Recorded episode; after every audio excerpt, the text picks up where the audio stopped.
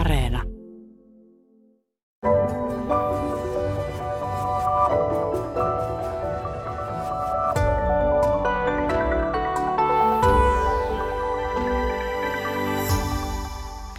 Hyvää huomenta, hyvät kuuntelijat.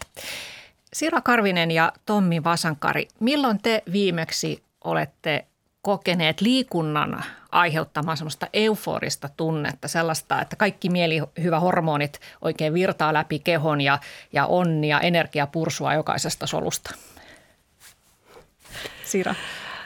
Kiitos. Tuota, aika tämmöinen kova lähtö tähän tuota, haastatteluun. Mä sanoisin ehkä, että toissapäivänä. Et mä okay. tykkään käydä juoksemassa ja kyllä siitä aina semmoinen hyvä mieli tulee sitten sen, sen jälkeen. Ei ehkä ihan tämmöinen ylitsevuotavan pursuava, kun ei ollut mikään kisa, kisa tässä kyseessä, mutta tuota, semmoinen mielihyvä kuitenkin. Kuinka usein sä käyt juoksemassa ja minkälaisessa maastossa?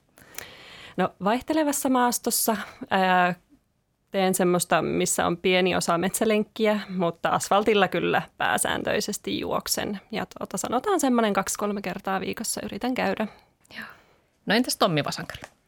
Joo, mun täytyy tunnustaa, että sen verran kauan tuli harrastettua kestävyyskilpajuoksua, että enää ei oikein pysty pitkiä matkoja juoksemaan, mutta edelleen pystyy kuitenkin ottamaan sen tarvittaessa semmoisen oikein tiukan spurtin. Ja mä edelleen harrastan semmoista kummajaista kuin mäkijuoksua. Että tavoittelen semmoisen kahden, kolmen minuutin mäkiä niin, että hapottaisi ihan törkeästi siellä mäen päällä. Ja, ja, ja taitaa nyt olla kolme vai neljä päivää edellisestä sellaisesta, että kun yhden turkulaisen jätevuoren päälle kiipesin ja, ja, ja se on semmoinen kiva, että sieltä edelleen saa niinku sen vanhan hyvän tuntemuksen, mitä vanha ex-kilpajoukkoja haluaakin tuntea. Et vielä niinku saa hapotuksen ja semmoisen ensin huonon tuntemuksen, mutta sitten sen jälkeen sen hyvän ollaan fiiliksen aikaiseksi. Et kyllä se, se on edelleen tosi kivaa, mutta sitten on, on ymmärtänyt jo tähän ikään mennessä, että aina ei tarvi olla hapo eikä verenmaku suussa, että joskus se voi tulla ihan vaan rauhallisella kävelylläkin tai pyöräilyllä tai, tai jollain vaikka uintiretkellä. Että se, mm. musta, sen on oppinut.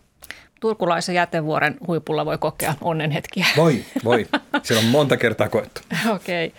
No mä oletan, että te molemmat kun harrastatte liikuntaa ja Tommi varsinkin sä oot entinen, entinen äs äm-tason kestävyysjuoksija, että teillä molemmilla varmasti on liikunnallisuuden geenejä.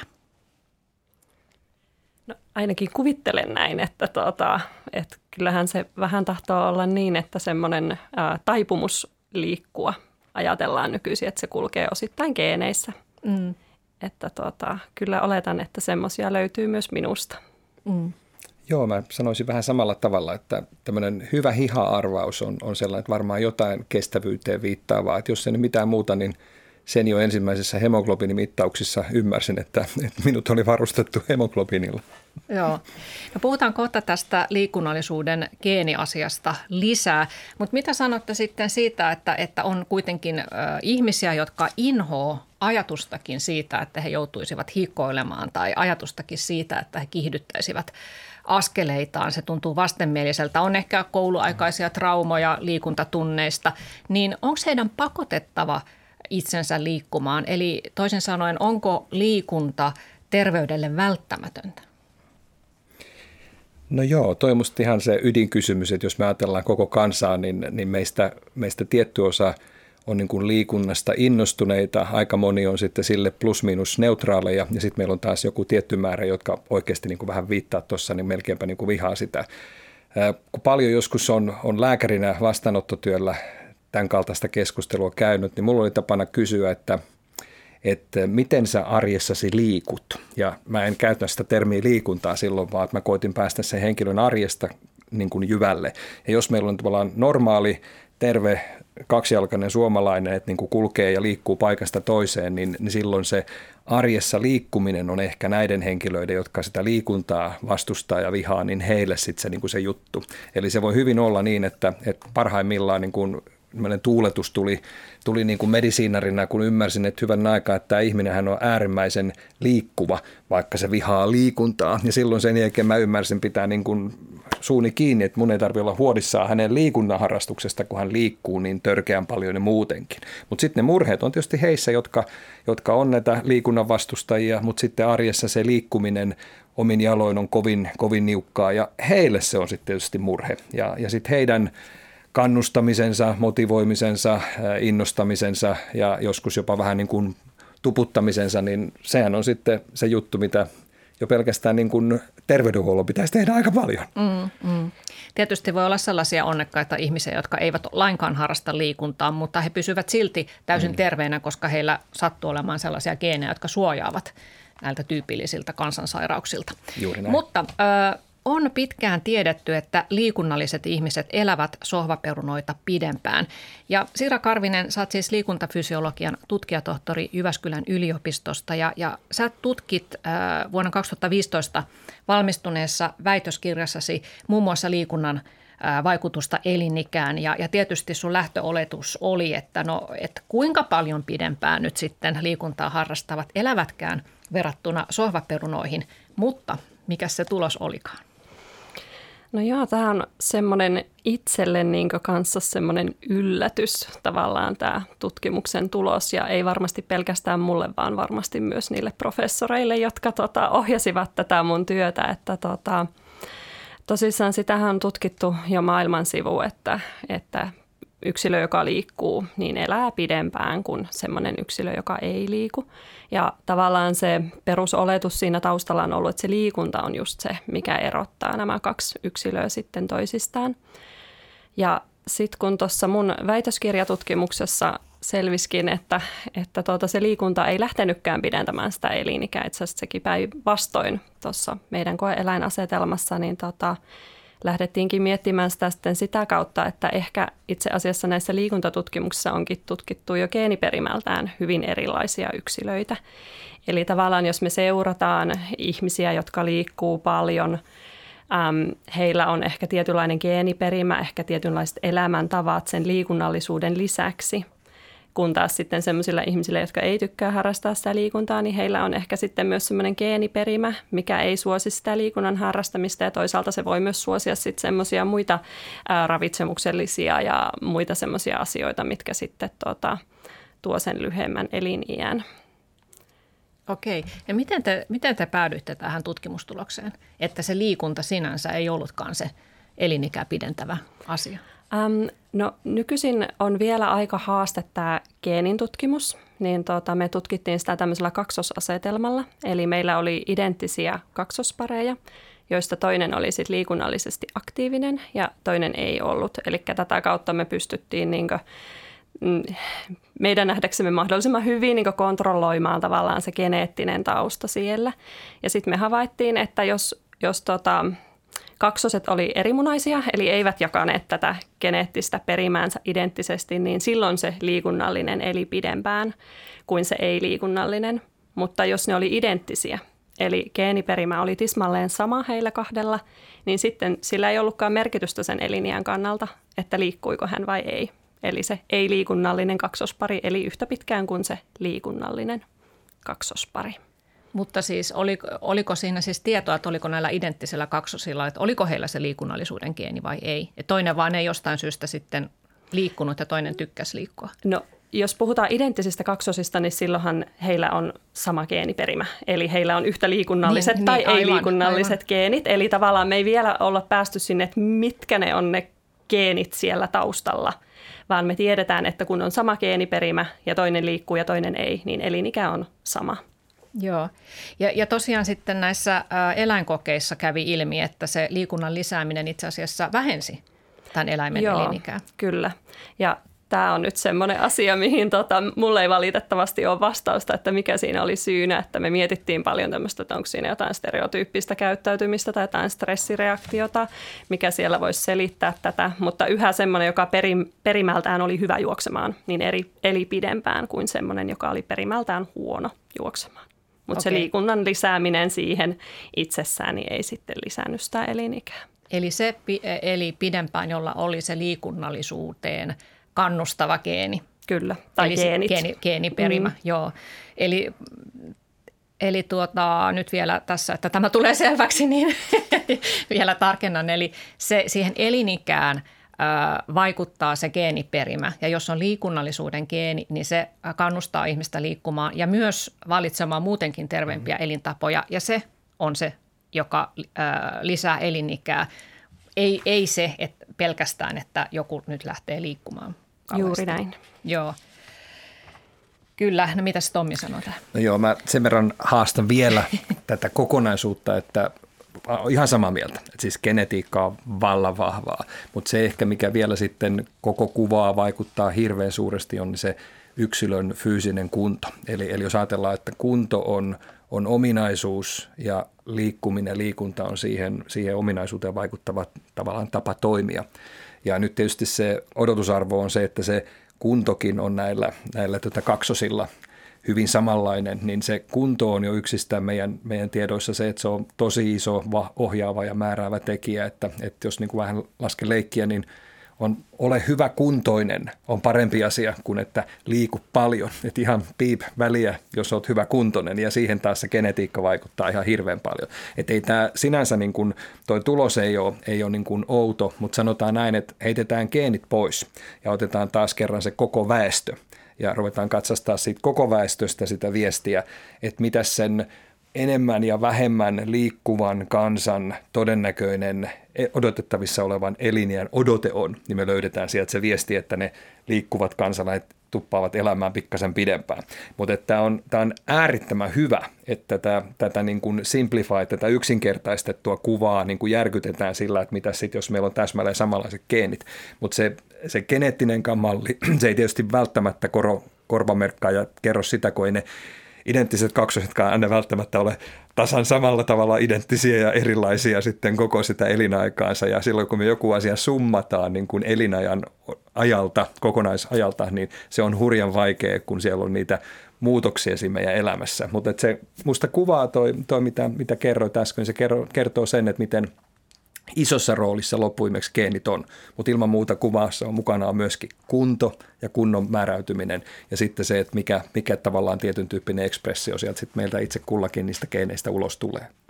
Mutta kiva ja tavallaan niin kuin meidän mukava erilainen viesti ja haastaa sitä, sitä olemassa olevaa niin kuin ajatuslogiikkaa, mutta kyllä edelleen mä uskon, että kumpi tahansa meistä lukee juttuja, niin lukee sen, että keskimäärin, että liikunta pidentää elinikää, että sehän se konkluusio, mikä, mikä noissa, noissa kaikenlaisissa kirjoituksissa, systemaattisissa katsauksissa tulee, mutta se ei ole enää siis se, mikä tulee kaksostutkimuksen pohjalta. Aivan, se on tavallaan niin kuin yksinkertaistettu asia, että liikunta lisää elinikää, vaikka todellisuudessa se on se geeni, geeniperimä siellä. Ö, niin sä sanoit tuossa Tommi äsken, että, että se, että ihminen on hyväkuntoinen, niin ö, sekin on ö, perinnöllistä. Geeniperimä ö, antaa tavallaan lahjaksi sen hyvän kunnon. Eli kysymys on siis aerobisesta tämmöisestä suorituskyvystä, että mikä on keuhkojen hapenottokyky ja näin. Niin mitä siitä tiedetään, että kuinka suuri osa tästä aerobisesta suorituskyvystä on perinnöllistä?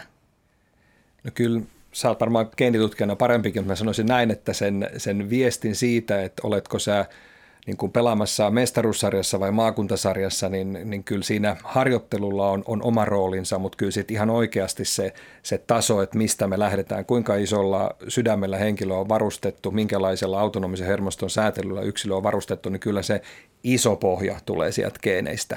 Ja sen takia vertasin tässä tavallaan sitä, että jos me otetaan vaikka se ihan se paras paras, vaikka viisi prosenttia tai vielä pienempi osa kunnon mukaan, niin se hyöty siitä hyvästä, hyvästä kestävyyskunnosta, niin se hyöty on suurempi, kun me otetaan vaikka vastaava osuus eniten liikkuvista. Eli sillä mä vaan vertaan sitä, että se ole, ole sit oikein tikki kunnossa, niin silloin terveyden kannalta enemmän merkitystä kuin sillä, että olet ihan eniten liikkuvia. Ja tavallaan tämä terveyshyötyajattelu sillä hyvällä kunnolla versus sillä hirvittävän runsaalla liikkumisella, niin se on, se on erilainen. Mutta genetiikka on, on varmasti sulla paremmin hanskassa, niin mä heitän sulle vaan. Joo, en ehkä varsinaisesti geneetikko ole, mutta ehkä ajatellaan näin, että noin karkeasti, riippuu toki tutkimuksesta, mutta ehkä noin puolet on sieltä perimästä ja puolet sitten harjoittelun kautta. Mutta niin, että siihen toiseen puoleen voi kuitenkin vaikuttaa. Voi vaikuttaa, kyllä. Joo. Tässä Sira Karvinen, tässä teidän tutkimuksessa oli mukana myös epäidenttisiä kaksosia, jotka jakaa sitten tietysti geeneistään saman verran kuin ylipäätään sisarukset. Ja toinen kaksosista oli liikunnallisesti aktiivinen, toinen ei, niin onko heidän eliniässään sitten nähty eroja?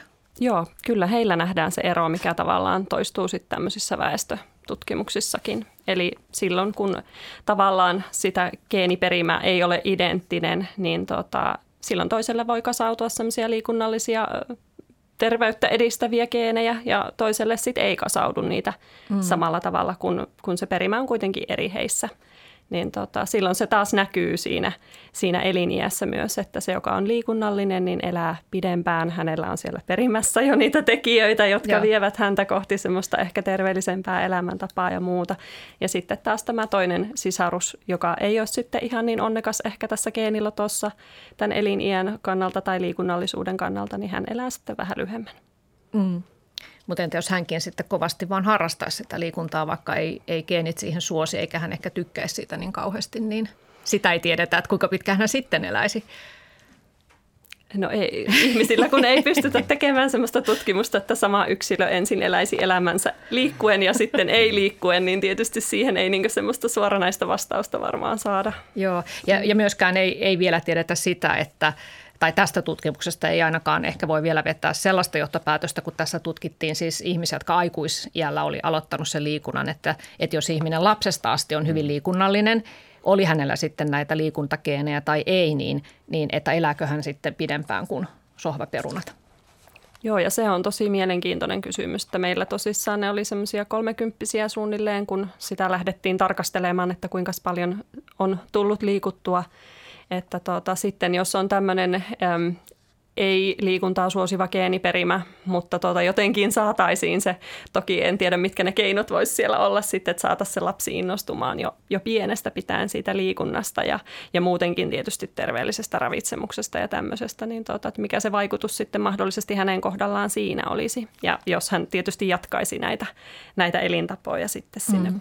Mutta eikö tota, rotilla ole tehty tämmöisiä kokeita, että juuri tätä tutkittu, että kun, jos rotta aloittaa jo nuorena sen liikunnan, että miten se vaikuttaa elinikään? Joo, on tehty eläinkokeita ja tota, nämä on valitettavasti aika semmoisia vanhoja kokeita, että niitä on tehty tuolla joskus seitsemänkymmentäluvulla, milloin tietysti nämä tota, olosuhteet ei ole niin tarkkaan kontrolloitua kuin mitä esimerkiksi nykyään on, kun tehdään tutkimusta, mutta et siellä on viitteitä, että siinä on semmoinen tietty tämmöinen ikäkynnys, jota ennen se liikunta pitää aloittaa, jotta sitten siitä saa niinkö eli, jotta se pidentää niin kuin elinikää. Mm. Että tuota, sehän on kiinnostava kysymys tietysti, että onko ihmiselläkin jonkinnäköinen tämmöinen ikäkynnys, jota ennen se liikunta pitäisi aloittaa ja tietynlaiset elämäntavat, että se sitten näkyisi siellä eliniässä myös.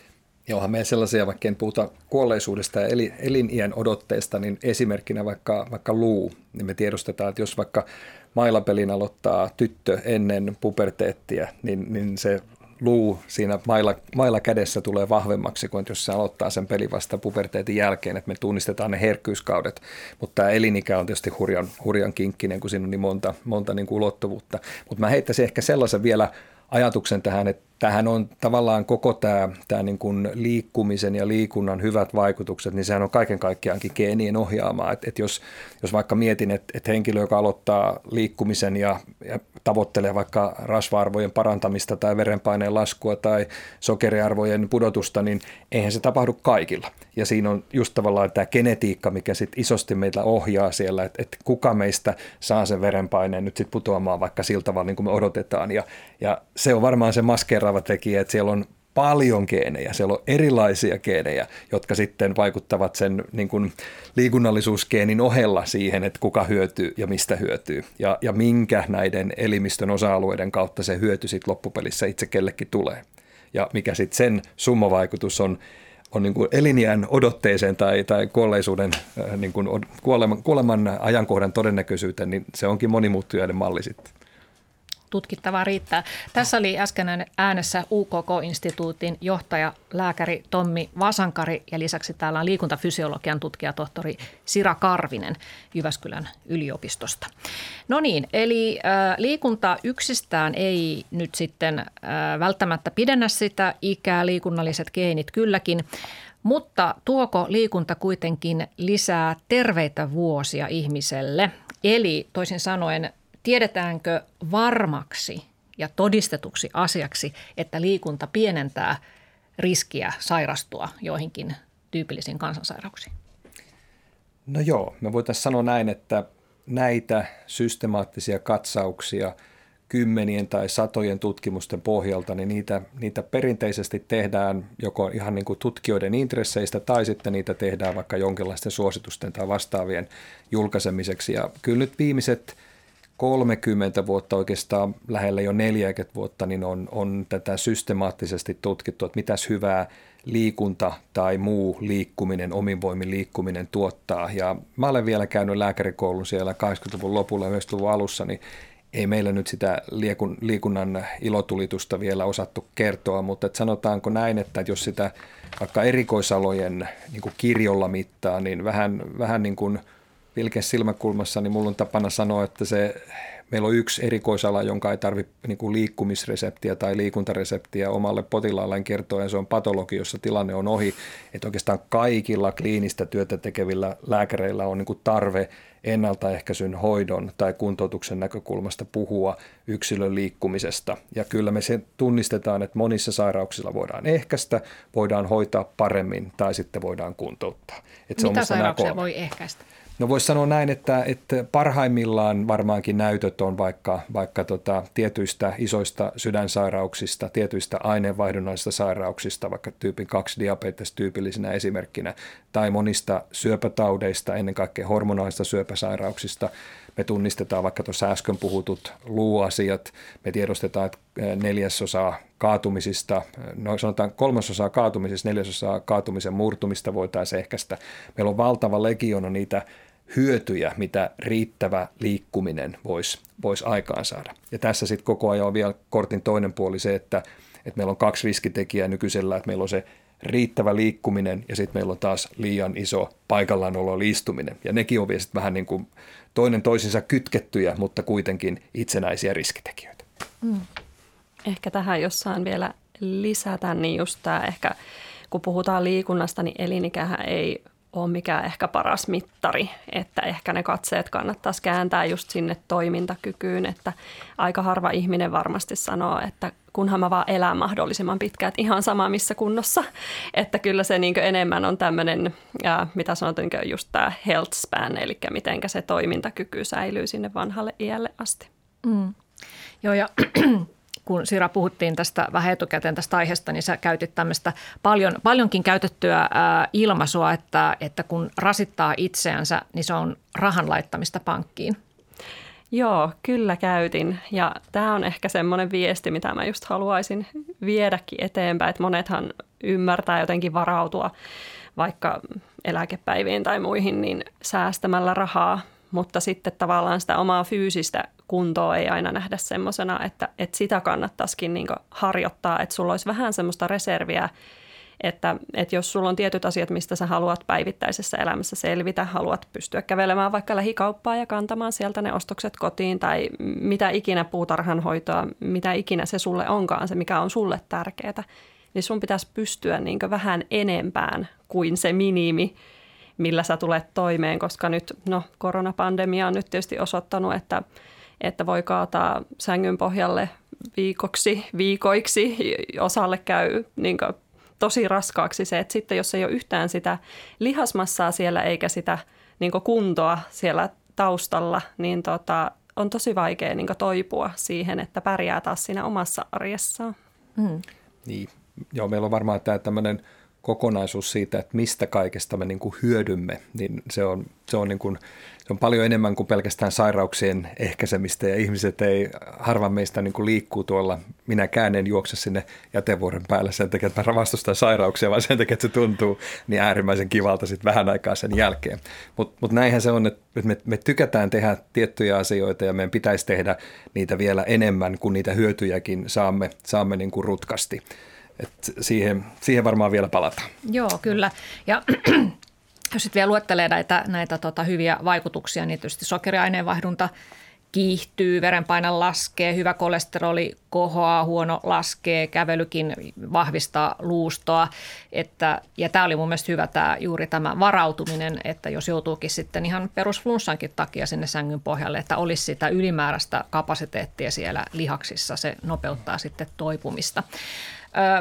Puhutaan tähän väliin nyt sitten näistä liikuntasuosituksista, että tässä on nyt ö, puhuttu sitä, että liikunta kannattaa, sillä on terveysvaikutuksia, mutta kuinka paljon liikuntaa pitäisi harrastaa, että siitä olisi oikeasti sitten näitä hyötyjä. Ja U K K-instituuttihan on tämmöinen auktoriteetti, joka, joka sieltä kuuluttelee näitä, näitä suosituksia. Minun mielestäni tämän tästä, mutta todellisuudessa ilmeisesti kerran kymmenessä vuodessa, että aika, aika kuluu. Ja nämä nykyiset suositukset on päivitetty pari vuotta sitten, niin lyhyesti Tommi Vasankari, mikä on se nykyinen suositus viikkomäärässä? Joo, meille aikuisille oikeastaan se on helppo vielä sanoa, että, että suositus kaksituhattakahdeksantoista Amerikasta liikkeelle laitettuun tieteellisen katsauksen pohjalta, nyt se on useampi organisaatio ja maa täällä Euroopassa ja muuallakin, niin on jo päivittänyt ja me teimme sen yhdeksäntoista lokakuussa ja otimme aika lailla sen, sen silloisen tieteellisen lopputuloksen, eli kaksi ja puoli tuntia sitä reipasta kävelyä viikkotasolla tai puolet siitä tuntia vartti rasittavaa kestävyysliikkumista yhdistettynä parin kertaa viikossa tapahtuvaan lihaskuntoon liikehallintaan, niin on se, se tavallaan se sydän ja se sielu. Mutta sitä haastamaan tuli nyt sitten tässä uudessa suosituksessa oikeastaan useampia asioita. Ensimmäistä kertaa Jenkeillä, meillä se oli jo matkassa toki mukana Suomessa, niin puhutaan myöskin paikallanolohaitoista eli istumisen tauottamisesta. Meillä puhutaan myös hyödyistä siitä liikkumisen ja unen välisestä ristiinkytkennästä, eli uni turvaa palautumista ja taas, taas hyvä yöunen jälkeen pystytään taas liikkumaan, että tämä ristiinkytkentä tähän uneen on olemassa. Edelleen tunnistettiin, että sillä kevyelläkin, sillä niin kuin me kutsuttiin kevyellä liikuskelulla, ei vielä niin kuin hikoilua, hengästymistä tuottavalla liikkeellä, silläkin on hyötyjä ja tunnistetaan, että enää ei tarvitse liikkua edes sitä kymmenen minuutin pätkää, että se tulee se hyöty niistä lyhyemmästäkin pätkistä, että se oli yhdeksänkymmentäviisi tehtiin tilaustutkimuksia, todettiin, että kymmenen minuutin pätkiä kun laskee yhteen, niin saa, saa sitä kokonaisviikkomäärää kerryttää ja sieltä se jäi se yhdeksänkymmentäviisi se kymmenen minuutin pätkä sitten kaikkialle ympäri pallon suosituksiin ja nyt se poistui sitten kahdeksantoista jenkkien toimesta, että se on ihan sama, että käykö jääkaapilla vai, vai suoritanko kymmenen minuutin pätkän, kun niitä jääkaapikäyntejä on periaatteessa yhtä paljon, niin noin lähtökohtaisesti se on sama vaikutus. Ehkä et, vaikuttaa myös se, että mitä sieltä jääkaapista ottaa. Jos käy katsomassa vaan, onko valo, mutta ei, ei muuta.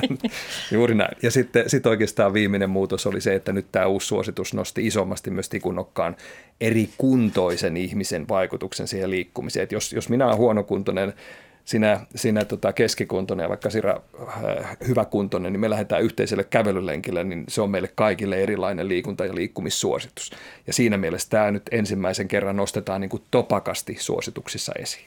Joo, Joo tämä oli tota, mielenkiintoinen, voitaisiin tuohon vähän pysähtyä tämä, että, että riippuu minkä kuntoinen ihminen on, että kuinka paljon hän saa siitä hyötyä.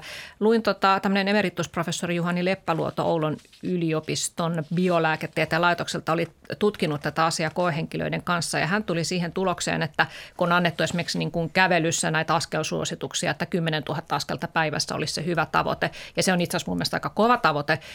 Öö, mutta mutta tuota, tämä Leppäluodon tutkimuksessa kävi ilmi, että jos ihminen on terve, semmoinen kolmekymmentäviisi neljäkymmentävuotias, niin hän voi kävellä jopa viisitoistatuhatta askelta päivässä ilman, että hapenottokyky ja lihasvoima paranee ja että, että huono, huono tuota kolesteroli laskisi. Eli vauhdin pitäisi olla ää, ainakin viisi kilometriä tunnissa, että se toisi ter, niin kuin selviä terveyshyötyjä. Että tämä on minusta aika, aika masentava tieto, että, että jos mittarissa on viisitoistatuhatta askelta, mutta sen on mennyt niin kuin suht rauhallista tahtia, että sillä ei sitten olisikaan mitään terveyshyötyjä. No nämä on niitä uusia tutkimustuloksia, mitä viimeiset sanotaanko neljä viisi vuotta just on ennen kaikkea tätä mittaroitua aikaa pystynyt tuottamaan, että Et välttämättä sen ei tarvitse aina synnyttää sen terveyshyödyn niin kuin syntymiseksi sen, sen liikkumisen niin voimakasta hikoilua. Et sehän on kysymys myös siitä, että minkälainen meidän kuntotausta on. Et ei me mennään vaikka vähänkin vanhempaan ikäväestöön, niin he eivät pääse enää siihen rasittavaan liikkeeseen. Reipaskin voi olla jo kova tavoite. Ja sitten taas toisaalta hyvin huonokuntoisella henkilöllä melkein mikä tahansa liikkuminen menee sitten jo aina sinne, sinne reippaan tasolle. Et, et oikeasti sillä kunnolla on merkitystä, mutta siitä on tullut todella hyviä tutkimuksia ja se on oikeasti vasta ihan tämän viime aikojen viesti, että sillä köykäisemmälläkin liikkeellä saadaan synnytettyä niitä hyötyjä. Mutta se, mikä nyt vaikka jenkkisuosituksestakin puuttuu, niin sillähän ei ole rajaa. Et niin mm. uusi se asia on, että se kerrotaan, että sillä kevyellä liikuskelulla on hyötyjä, mutta ei myös kerrota, että sitä pitää kertyä vähintään kolme tai neljä tai x tuntia viikossa. Et niin tuore se viesti vielä on, että siellä on paljon, mitä me emme vielä tiedä. Joo, ja tässä Leppäluodonkin tutkimuksessa oli sitten toisessa ryhmässä diabeteksen esiastetta sairastavia ihmisiä, niin heillä sitten ää, kylläkin terveys selvästi parani, insuliiniherkkyyskin parani, kun he ottivat, ää, oliko se kuusituhatta askelta päivässä ja, ja vauhti Joo. oli rauhallinen. Että, että se juuri on tämä, että jos on tosi hyväkuntoinen, niin sitten sen rasituksenkin pitäisi olla vähän, vähän kovempaa. No sitten ää, tosiaan tässä U K K-instituutin näissä suosituksissa nyt on voimakkaasti tullut tämä kevyt liikuskelu, että mahdollisimman paljon nyt vaan ylipäätään nouskaa sieltä tuolilta, taukoja pitäisi paikallaan oloon kehittää tämän tästä. Ja tästä istumisen tappavasta vaikutuksestahan on, on tota viime vuosina puhuttu, että ja meilläkin, onko meillä mitattu Suomessa, että ihmiset istuu ainakin yhdeksän tuntia päivässä jopa enemmänkin ja se on lisääntynyt ja varmaan nyt etätöiden aikaan niin entisestään lisääntynyt. Tätä on tutkittu muuallakin maailmassa. Mä luin tämmöisen tutkimustuloksen Australiasta, että jokainen television edessä vietetty tunti lyhentäisi elämää kaksikymmentäyksi minuutilla. Kuulostaa aika hurjalta. Ja, ja tota, mä mietin sitäkin, että en ole kyllä koskaan kuullut, että ihmisen kuolinsyyksi ilmoitettaisiin liikaistuminen. Että eikö ihmiset kuole todellisuudessa sydän- ja verisuonitauteihin esimerkiksi, joiden kehittymiseen kyllä tarvitaan sitten muutakin kuin sitä, että on istunut paljon. Kyllä, ju- ihan juuri näin. Mutta sanotaanko niin, että sen viimeisen viiden vuoden ilotulitus tässä mielessä on ollut, että me ollaan opittu juurikin mitatusti yksilöiltä tarkemmin mittaamaan sekä liikettä että sitten sen liikkeen puutetta, eli sitä paikallaan oloa. Ja vaikka meillä kaikilla on tämä kaksikymmentäneljä tuntia vuorokaudessa käytettävissä ja osa siitä liikutaan, osa ollaan paikallaan ja osa toivottavasti nukutaan, niin siitä huolimatta me tunnistetaan tänä päivänä, että jos niin kuin riittävän suuri ei ole se liikkumisen kokonaismäärä, niin silloin erityisesti se istuminen itsessään voi olla itsenäinen riskitekijä. Eli, mm. eli vähän samalla tavalla kuin vaikka ohjannut kohtuullisen monta väitöskirjaa rasva-aineenvaihdunnasta, niin henkilöllä voi olla L D L-kolesteroli, haitallinen L D L-kolesteroli suuri ja liian korkealla tasolla, mutta hänellä voi olla myöskin sitten H D L, hyvä H D L-kolesteroli matalalla, jos ne on samaan aikaan niin kuin voimassa, että siellä on korkea korkea L D L ja matala H D L, niin se on vähän niin kuin lotto ja jokeri samalla viikolla. Että se on niin kuin molemmat, molemmat pelissä mukana. Ja tässä tämä on ihan sama juttu, että jos henkilö ei harrasta riittävästi niin kuin fyysistä aktiivisuutta, liikettä, liiku, harrasta liikuntaa ja toisessa ääripäässä hän myöskin istuu törkeän paljon, niin sitten on kaksi riskitekijää, jota kumpaakin pitäisi torjua. Että se me hyväksytään, että sitten kun sä liikut sen tunti puolitoista päivässä ja intensiivisesti, niin sitten se on ihan sama vaikka makaisi kuin ellun kanat sen loppuajan, että sitten se menee niin kuin palautumiseen. Mutta jos ei se ylitys se tietty taso, niin sitten sen jälkeen me tunnistetaan, että se istuminen on itsenäinen riskitekijä. Mm. Tämä on nyt aika uutta, ja tämäkin voi vielä tarkentua tässä muutamien vuosien kuluessa, mutta tämä on semmoinen oppi, mikä me tässä mm. epidemiologiasta on saatu viimeisen neljän viiden vuoden aikana. Et ihmisillä voi siis olla sellainen harhaluulokin, että he ajattelevat, että he ovat hyvinkin liikunnallisia, kun he käyvät vaikka kaksi kertaa viikossa salilla Joo. ja eivät huomaa sitä, että itse asiassa istuvat tosi paljon, että siitä ei sitten välttämättä olekaan hyötyä siitä salista. Tai on siitä varmaan jotakin hyötyä siitäkin. Just näin. Joo. No tota, sitten voitaisiin puhua ihan hetki vaihdevuosista tähän väliin nimittäin. Nyt otetaan tätä liikuntaa monipuolisesti esille, niin Sira Karvinen, sä parhaillaan tutkit sitä, että miten estrogeenin puutos vaikuttaa kehon liikuntavasteeseen ja selvität, että miksi vaihdevuosiin liittyy negatiivisia terveysmuutoksia, esimerkiksi että veren rasva-arvot muuttuu huonommiksi ja lihasmassa hupenee. Ja, ja tota, nyt sä oot saanut jo selville sen, että voiko ö, liikunnalla ehkäistä näitä, näitä terveysmuutoksia?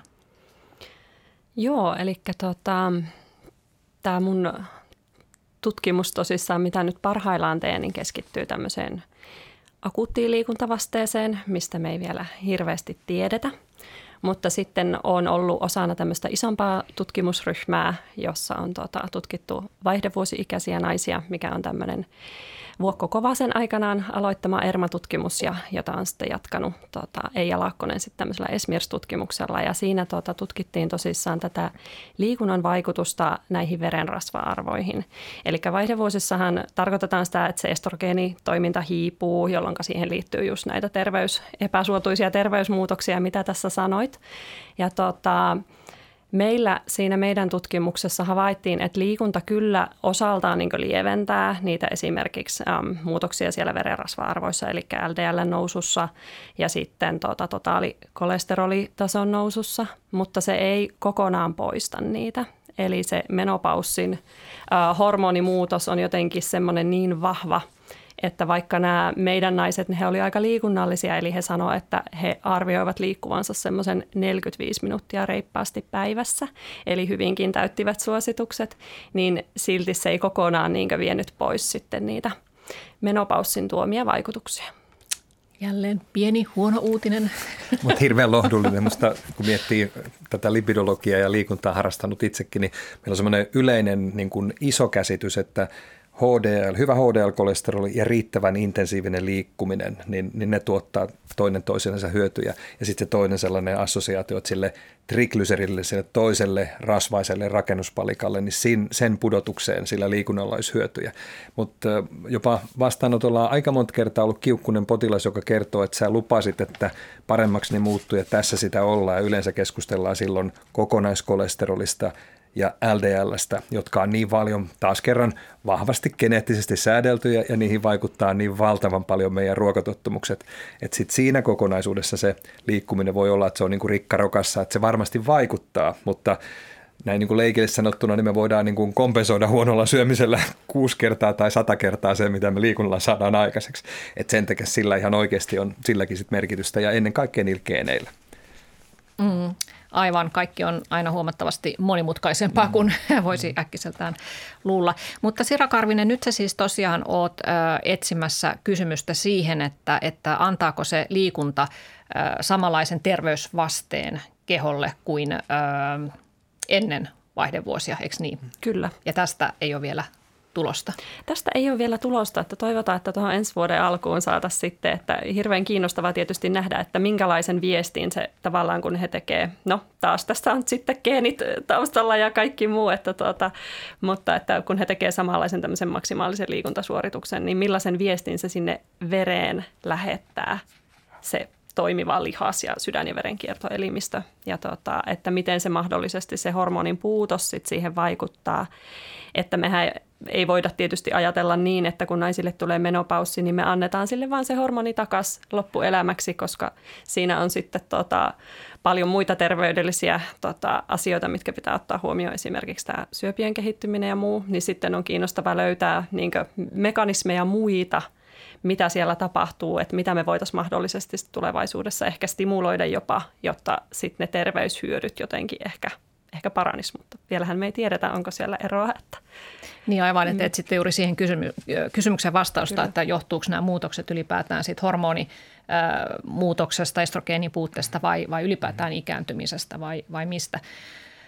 Tähän, mä tiedän, tai liittyykö tämä tähän, mutta siis vaihdevuosiin nyt joka tapauksessa liittyy se, että, että on oletettu, että aineenvaihdunta hidastuu silloin ja sen takia naiset tyypillisesti lihoo vaihdevuosissa, mutta sekään ei nyt sitten näyttäisi pitävän paikkansa, että luin, äh, luin tota, alun perin Science-lehdessä on julkaistu tämmöinen kansainvälinen tutkimus, jossa on Suomi ollut mukana, että, että tota aineenvaihdunta äh, on oletettu hidastuvan jo kolmekymmentä-neljäkymmentävuotiaana ja sitten erityisesti vaihdevuosissa ja että lihominen liittyy siihen, mutta itse asiassa tota, aineenvaihdunta ei tätä selitä, koska aineenvaihdunta todellisuudessa hidastuu vasta kuudenkymmenen ikävuoden jälkeen. Eli että tässä on niin oleellista se, että saako ihminen säilytettyä sitä lihasmassaa entisellään ja, ja, ja jos saa, niin, niin sitten aineenvaihdunta pysyy suht samana. Mutta yleensä ihmiset eivät saa sitä säilytettyä sitä lihasmassaa, vaan se hupenee ja, ja sitten ö, tulee pieniä muutoksia syömiseen. Ö, pikkasen liikutaan vähemmän, mitä ihmiset ei yleensä huomaa, kun ne sanoo, mm. että hei, mähän liikun ja syön ihan samalla lailla kuin nuorena, että miksi, miksi mä lihon. Mutta todellisuudessa heillä on tapahtunut siellä muutoksia ja siitä se johtuu se lihominen. Olenko ymmärtänyt oikein tämän, tämän tutkimuksen? kuulostaa ihan järkevältä, mutta sanoisin näin, että, että se niin vaikka mitatun liikkeen kautta taas kerran väestötutkimuksista, niin me tunnistetaan, että, että semmoinen sanotaanko keskimääräisen suomalaisen työikäisen liikkumisen määrä, niin se pyörii siellä kaksikymppisistä kuusikymppisiin, niin siellä seitsemän, seitsemän puolen tuhannen askeleen huituvilla. Että totta kai siellä on niitä superliikunnallisia liikkuvia, niin sitten on niitä vähemmän liikkuvia, mutta jos me otetaan eri ikäisiä, niin loppuimeksi niin ne, ne mediaanit ja keskiarvot on suht lähellä toisiansa, mutta varmasti siinä, siinä intensiteetissä ja niin kuin pikkuhiljaa tapahtuvassa menettämisessä, niin siinä on, on merkitystä, koska sitten taas vaikka kuntosalissa kävijöitä meillä on enemmän siellä nuoremmissa nuoremmissa ikäryhmissä, työikäisissä kuin vähän vanhemmissa. Varmaan on, on tuota, ja sitten yleensä se, se jääkaapin pelkän valon katsominen, niin harvalla se jää siihen, vaan se yleensä jotain tulee sieltä mukaan, niin se on vaan sen painon kohdalta niin paljon isompi juttu. Et siihen sitten joku pieni yksilöllinen muutos, ja sitten täytyy muistaa nämä krempat, tulee polvivaivoja, tulee muita nivelvaivoja, tulee selkäkipuja, ne estää niitä tiettyjä liikuntatottumuksia, ne vie sinne sohvan suuntaan, että se on monen tekijän summa se painon kertyminen. Mm. Joo, tästä tuli ehkä itselle kanssa semmoinen vähän samantyyppinen tunne, kun tämä tutkimus julkaistiin, kun vähän tämä liikunta ja elinikää ja nyt tämä aineenvaihdunta ja ikääntyminen, että jotenkin itsekin olisi ollut kiva ehkä uskoa siihen, että se, se tapahtuu tässä ja selittää tätä ruuhkavuosien painon kehitystä itselläkin, mutta tuota, tuota, että se ei sitten olekaan niinkö, niin kuin on tavallaan ajateltu, että, että totta kai siellä on sitten muutakin, mikä vaikuttaa siihen aineenvaihduntaan kuin ihan pelkästään se lihas, että toki sitten muut, muutkin elimet käyttää sitten sitä mm. energiaa, mutta totta kai se lihas, lihasmassan ylläpito olisi yksi niin kuin tosi hyvä niin kuin ylläpitämään just se, sekä sitä toimintakykyä että sit sitä aineenvaihduntaa semmoisella niin kuin toivotummalla tasolla, sanotaanko näin. Mm. Aivan, että totuus on siis se, että, että tota, usein on kysymys vaan siitä liikunnan. Pik, pikkasen kun se vähentyy, niin sitten alkaa pikkuhiljaa lihoa ja, ja sitten kun lihoa, niin sitä suuntaa on vaikea kääntää. Että, että tota, kun niitä ilo, kiloja on tullut ylimääräisiä, niin myös sitten keho vaatii enemmän ruokaa. Ja sitten itse asiassa toi aineenvaihdunnan hidastuminen kuusikymppisestä lähtien, niin sekin on aika hidasta, että, mm. että nolla pilkku seitsemän prosenttia vuodessa se hidastuu, joten ei mm. siinäkään iässä ehkä voi kaikkea pistää sitten sen aineenvaihdunnan hidastumisen syyksi. Joo, ö, tuota, voiko sitten tässä, Tommi, otit esille, että kun tulee ikää, niin alkaa tulla kaikenlaista kremppaa, polvi, polvikipua ja nivelrikkoakin ja kaikkea tämmöistä, mikä sitten saa jättämään sen liikunnan väliin, mutta voisiko tällä liikunnalla, onko siellä siitä tutkimustulosta, että se voisi hidastaa tämmöisiä ikääntymisen merkkejä? Eli kyllä, liikkuisi niin paljon, että ei tulisi niitä kremppoja. Joo, kyllähän, kyllähän meillä miksi ajatellaan sitä neurologista puolta, sitä hermostollista ja muuta puolta, niin kyllä me tunnistetaan, että liikkumisella, musiikilla, niiden yhdistelmällä esimerkiksi voidaan vanhenemisen muutoksia ehkäistä. Että kyllähän tietysti taas kerran vanheneminenkin on geneettisesti aika pitkälti säädeltyä, että silloin taas kerran monet, monet driverit ja elintavat sielläkin matkas mukana, mutta ilman muuta liikkuminen on yksi niistä tekijöistä, jolla sitä reserviä voidaan säilyttää. Että et vaikka me ei nähdä sitä ehkä semmoisena niin kuin kaksostutkimusten elinien pidentymisenä, niin kyllähän me sitten taas vaikka väestötutkimuksen keinoin nähdään niitä, niitä niin kuin häkellyttävän itsenäisiä ja aktiivisia yhdeksänkymmentä plus plus plus vuotiaita, jotka, jotka niin kuin saattaa ottaa sen keskimäärin neljätoistatuhatta askelta päivässä ja ihmettelee, ihmettelee, miten ne toiset on niin vähän liikkuvaisia. Että et kyllähän se semmoinen tottumus, mihin sä pyrit jossakin vaiheessa nuorempana pystyt pitämään sitä, niin kyllähän se pitää ihmisen aktiivisena ja tavallaan torjuu montaa asiaa. Mutta siinäkin taas kerran varmasti tämmöisellä valikoinnilla ja, ja, ja genetiikalla on oma, oma merkityksensä, että, että onnellisten tähtien alla syntyneet yhdeksänkymmentäseitsemänvuotiaat neljätoistatuhatta askelta kävelevät, niin he on sitten vaan niitä poikkeuksia omalla tavallaan, mutta ilman muuta me hyödyttäisiin tässä länsimaisessa hyvinvoinnissa, että jos sitä askelta tulisi enemmän. Että askeliinhan ei ole mitään tavoitetta, mutta kyllä se semmoinen seitsemäntuhatta askelta, mitä me keskimäärin tehdään, niin on se niin kuin perus duunia tekevälle ihmiselle, niin kuitenkin hurjan vähän keskimääräiseksi tulokseksi. Mm. Joo, ehkä tähän voisi vielä lisätä just, että kun liikunta niin kytkeytyy vahvasti just siihen toimintakykyyn niin vanhemmalla iällä, niin kyllähän liikunta tekee siis ihan solutasolla hirvittävän paljon. Niin se, että tehostaa mitokondrioiden toimintaa ja sitten toisaalta niin ehkä, ehkä se telomeerien lyhentymistä, tämmöistä oksidatiivista stressisuojaa tuo sinne, poistaa tämmöisiä toimimattomia soluja sieltä elimistöstä. Että siellä on hirvittävän paljon semmoisia ihan solutason mekanismeja, mihinkä liikunta sitten vaikuttaa. Sitä mä just ihmettelinkin, että kun liikunnan on todettu tosiaan öö, li, lisäävän hermosolujen määrää ja, ja tota, nuorentaa aivoja ja poistaa kehosta vanhoja soluja, että se ei kuitenkaan sitten yksistään mm. ole se elinikää pidentävä. Mutta ei mm. nyt mennä enää. Siihen on tässä moneen kertaan sanottu, että se on kuitenkin sitten loppujen lopuksi niistä geeneistä kiinni. Mutta tästä lihasmassan säilyttämisestä, niin se on niinku kaiken A ja O, että, että kun tulee ikää, lihasmassa luontaisesti alkaa hiipua, mutta jos saisi sen pysymään samalla tasolla, kun sä puhuit Tommi näistä tämmöisistä teräs, teräsvaareista ja mummoista, jotka ää, liikkuu ihan hurjan paljon, eivätkä ole ehkä edes vähentäneet sitä liikunnan määrää, ovat pystyneet pitämään sit lihasmassasta kiinni, niin mikä teidän mielestä olisi paras tapa tästä, tästä, tästä tuota lihasmassasta huolehtimisesta? Että onko joku ikäraja, jonka jälkeen ää, on jo liian myöhäistä aloittaa lihaskuntotreeni, tai oikeastaan ehkä voi kääntää positiivisesti, että, että tota, ö, onko jokin ikä, jonka, jonka tota, jälkeen edelleen saa ihan yhtä hyviä terveysvaikutuksia lihaskuntoharjoittelusta kuin Joo. aikaisemminkin. Jos mä aloitan, niin sanoisin näin päin, että suositukset kertoo aika kivasti sen, että jos vielä työikäisille sinne noin kuuteenkymmeneenviiteen, se on taas veteen piirretty just siihen kohtaan, mutta, mutta sinne saakka suositellaan, että sen kestävyysliikkumisen rinnalle pitäisi se pari kertaa viikossa tulla lihaskuntoa ja liikehallintaa. Niin nyt se suositus sitten niille kuusi viisi vanhemmille kertoo, että siellä pitää olla erikseen lihasvoimaa, siellä pitää olla tasapainoa, siellä pitää olla liikkuvuutta.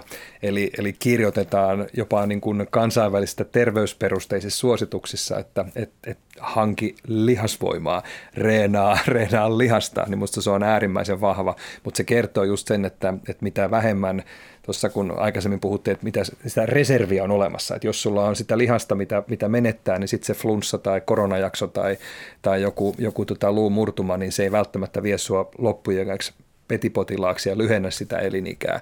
Et siinä mielessä niin kyllä me tunnistetaan, että, että kaikki hyötyy, mutta erityisen tärkeäksi se reenaaminen lihaksen kannalta tulee juuri kun ikää rupeaa olemaan liikaa mittarissa tai riittävästi mittarissa, jolloin sitten se tuolista ylöspääsyminen kahdella vahvalla reisilihaksella niin, niin rupeaa olemaan se ykkösjuttu siinä arjessa, niin sitä ennen pitäisi olla mahdollisimman hyvin niitä reenaamassa ja kiusaamassa. Mm. Joo, ollaan Tommin kanssa kyllä ihan samoilla linjoilla, vaikka en nyt varsinaisesti tämmöinen lihasvoimatutkija olekaan, niin mä sanoisin, että niin kauan kun sä pystyt tekemään silleen turvallisesti sitä lihasvoimatreeniä ja laitteethan nykyisin tehdään kuntosalilaitteilla, niin se on yleensä helppoa tehdä turvallisesti niin kuin pitkäänkin ikään asti. Ja nyt tuota, mitä olen katsonut tutkimuksia, niin esimerkiksi jos ei ole aiempaa tämmöistä lihastreenaustaustaa, niin tota, kun oli tutkittu yhdeksäntoista seitsemänkymmentäkahdeksanvuotiaita meidän yliopistossa, niin tavallaan he antaa vastetta ihan samalla tavalla. Eli tämmöinen, joka ei ole, ei ole treenannut, ei ole tavallaan kokeillut, että, että mihin, mihin pystyy tavallaan kasvattamaan sitä omaa lihastaan, niin kyllä treenautuu hyvin, hyvin pitkän ikään asti. Ja totta kai, jos nyt ajatellaan sitten ihan solubiologin silmin, niin, niin kyllähän sen solun täytyy antaa vaste sille ympäristölle. Muutenhan se solu on tavallaan turha, että, että, se, että jotta se toimii, niin se antaa aina jonkinlaisen vasteen. Eli ei ole koskaan liian myöhäistä aloittaa. Toki sit voi ajatella, että, että tota, onko se palautuminen sit yhtä nopeata. Et nythän tämä suositus on se pari kertaa viikossa, mikä on varmasti ihan hyvä, että siinä on hyvin aikaa myös sille keholle sit palautua siitä treenistä. Mm. Ja nythän on menossa myös tämmöinen mikrotreenien trendi, eli suositellaan sitä, että, että sitä istumista tauottaisiin just on jollakin yksinkertaisella mm-hmm. lihaskuntoliikkeellä. Siinä on haastetta meille kaikille. No, mitä on tapahtunut kansalaisten kunnossa? Luin tällaisen tiedon, että vuonna tuhatyhdeksänsataakahdeksankymmentä niin varusmiespalveluksensa aloittavat miehet juoksivat Cooperin testissä, eli tässä kahdentoista minuutin juoksutestissä kaksituhattaseitsemänsataakuusikymmentä metriä, ja nyt he juoksevat kaksituhattakolmesataakuusikymmentä metriä, eli noin kolmesataa metriä vähemmän kuin neljäkymmentä vuotta sitten. Niin onko tästä nyt syytä olla huolissaan ja voiko tästä päätellä ylipäätään suomalaisten kunnosta jotakin? Tosi iso, iso viesti.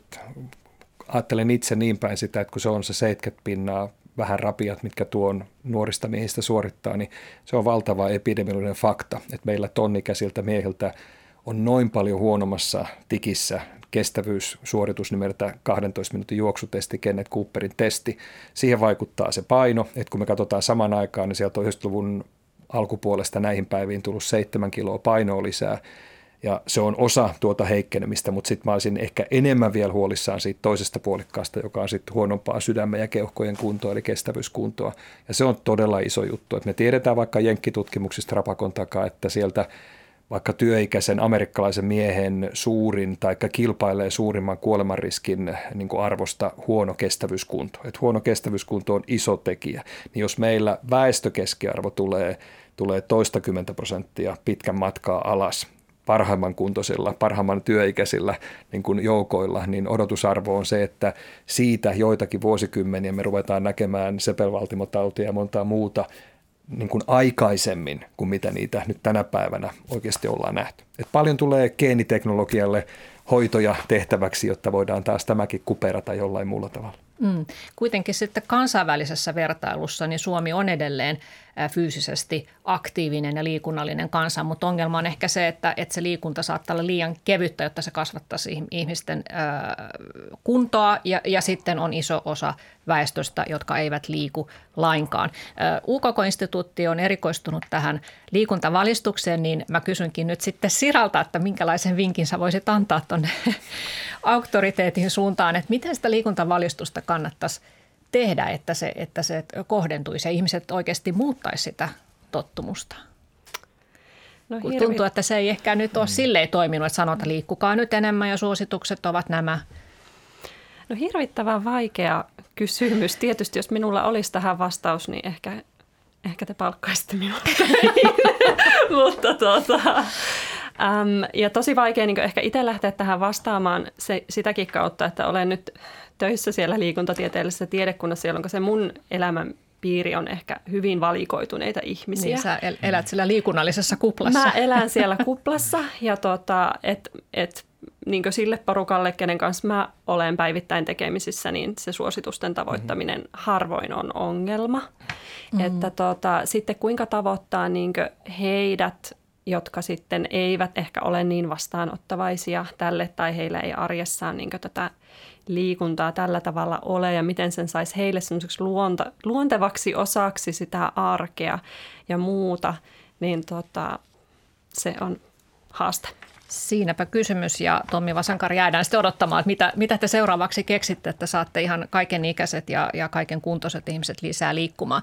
Eli summa summarum, tässä on vähän etsitty huonoja ja hyviä uutisia liikunnasta, niin huonoja on ehkä se, että se nyt ei sinänsä yksistään pidennä elinikää, siihen tarvitaan myös ö, suosivia geenejä siihen pitkään ikään ja ö, että vaihdevuosissa niin liikunta ei yksistään kumoa terveydessä tapahtuvia ikäviä muutoksia.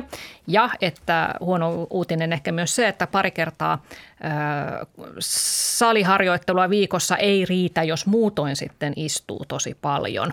Ja myös se, että jos on terve ja hyväkuntoinen, niin, niin tota, semmoinen kymmenentuhatta askeltakaan ei välttämättä lisää sitä kuntoa, että se tarvitsisi olla sitten rasittavampaa. Mutta hyviä uutisia sitten se, että, että liikuntamäärän voi kerätä nykyään hyvinkin pienistä lyhyistä pätkistä. Kaikki liikunta hyödyttää, liikunta parantaa elämänlaatua, ehkäisee sairauksia ja lihaskunnon treenaaminen, se kannattaa aloittaa vielä vaikkapa seitsemänkymmentävuotiaana, eikö, eikö näin? Uudelleen. Tiivistettynä nämä meidän liikuntauutiset. Kiitoksia Sira Karvinen ja Tommi Vasankari. Liikunnallista päivänjatkoa, hyvät kuuntelijat.